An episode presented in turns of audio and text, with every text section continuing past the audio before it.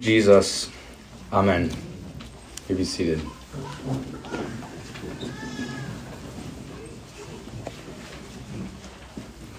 For unto us a child is born, to us a son is given, and his name shall be called Wonderful, Counselor, Mighty God, Everlasting Father, Prince of Peace. When the goodness and loving kindness of God our Savior appeared, he saved us not because of works done by us in righteousness, but according to his own mercy. And the Word became flesh and dwelt among us. Dear Saints, I've been a pastor here since 2014 when God called me to this congregation. So I've been here about eight years, a little over eight years now. And throughout those eight years, I've had questions on various topics, all uh, types of questions, kinds of questions. Uh, questions on the service, why we do what we do, uh, on communion, what the Lord's Supper is, who is to receive it, on baptism, who is to be baptized, on politics, on good works, things like this. Last Christmas, after the service, I somebody came up to me and asked me a question that is uh, very uncommon, one that I hadn't heard before. And the question was this If Adam and Eve hadn't sinned, would God have become a man anyway? Would there be some reason for his incarnation if we had not sinned? Would Jesus have come if, even if uh, he didn't have to die for us? Uh, to put it another way, if Adam and Eve never sinned, would there be Christmas? There be such a thing like that in paradise? Um, researching this question, I found that uh, Christians across all denominations have actually asked and answered this question before. So it's not a new question. And uh, reading through some church history and other books, uh, I've seen that some theologians answer yes, he would. They say, surely Jesus would have come to us as a man, even if we had not sinned. So this was always his plan, uh, if for no other reason but to perfect the image of God in us and to have fellowship with us. So on Christmas, God is simply doing what he was always going to do anyway. Except now, there is a mess to clean up. There's sin to deal with. There's uh, uh, this, this wickedness that he has to take on now. Uh, uh, to, to summarize this, Christmas would happen in this view no matter what, with or without sin reading through these books, I also found that uh, people contradicted this and said no. Uh, still, other theologians said, you know what? No comment. We're not going to answer this question. We shouldn't speculate, leave it unanswered. It's not that important to answer. Well, what do we say? Of these three responses, what is the answer? The answer to the question, would Jesus have come if we hadn't sinned, is no. He would not have. God became man because we sinned.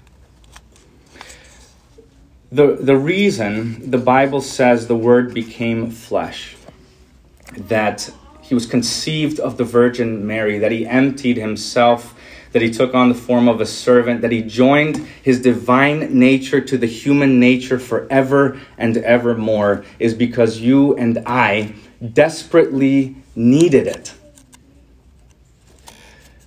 I'll, I'll give you some proof of this. This isn't just my answer, this is the answer of uh, the church. in fact, I found out that every Lutheran theologian has answered this question. A significant uh, Lutheran theologian has answered this question uh, in the same way, except for one. His name was Osiander.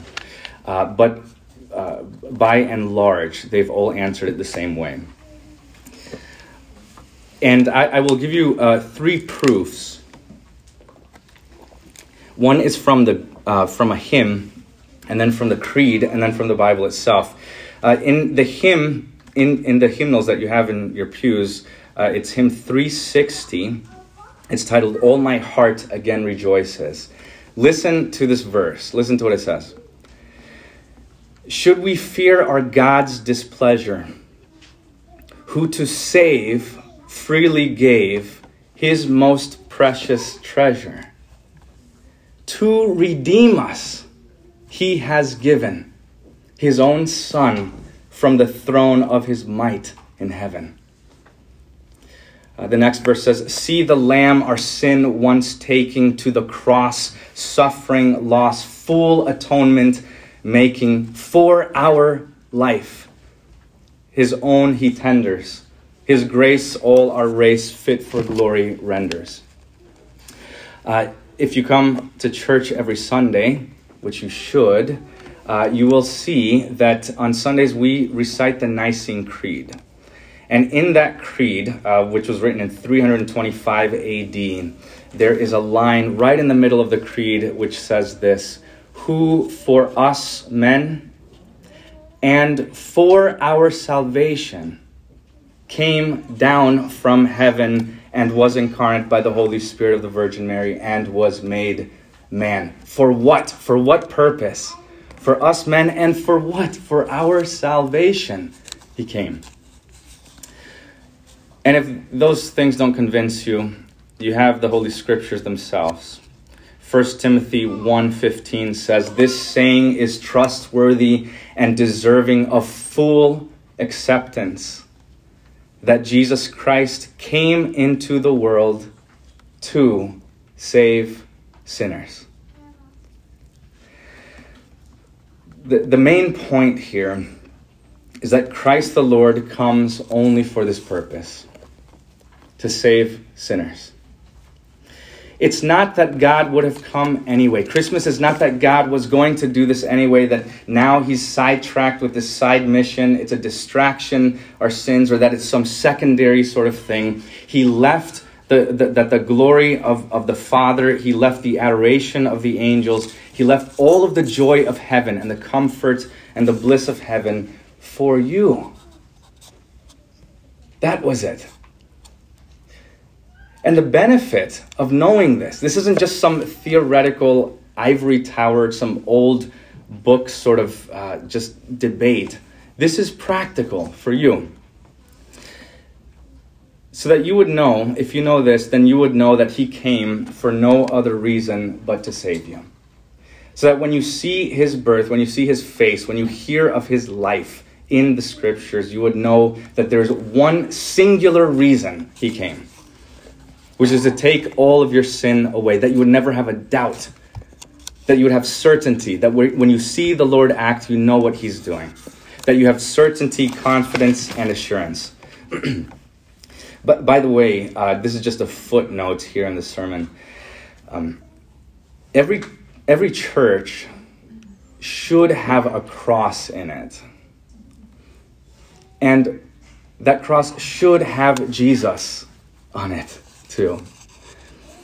Because the Word became flesh, not for a bunch of other reasons, but the Word became flesh for that reason, for, for that purpose. Uh, look, consider the nativity scene. Many of you probably have this set up in your homes or out in your lawns. You have the nativity scene, and there you have Jesus in a manger, and you bring him out and you put him in the manger once a year.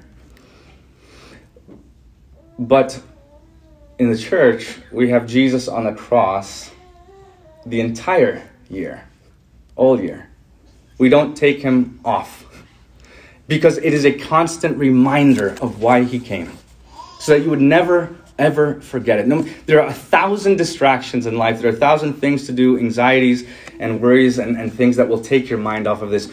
But this is here that it would be constantly preached into your ears, into your hearts, that you would see it always So, why become man? He became man because there was no other way to save us. This was it.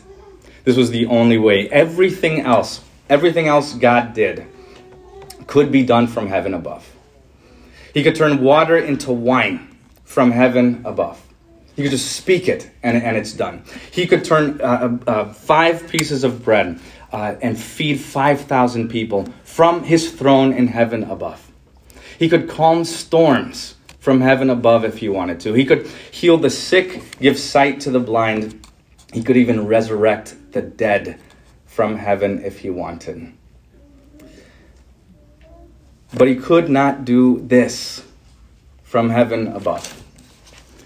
This he could only do on earth, here below. He could only spill the blood that he had in him on this dirty sod and on this world. He could only accomplish salvation and forgiveness and take on flesh in this way to die for our sins. In, in, the incarnation, I, just want you to meditate upon this. In the incarnation, there's something unique happening here. Uh, God forms us in our mother's wombs. He knits us together in our mother's wombs. Each one of you here today was knit together at your mother in your mother's womb uh, from the moment of conception. That was the Lord's work. He was putting your your eyes and your nose and your hands and, and your face, uh, and threading every vein through your body with a purpose uh, that He had for your life here. Uh, but in His incarnation, the Lord does this to Himself he forms his own flesh. He knits himself together in his mother's womb. And I want you to consider what was in his mind while he did this. As he knit himself together in his mother's womb, in Mary's womb, um, as he formed his hands and feet, he did so for the only purpose of having those hands and feet pierced and nailed to a tree.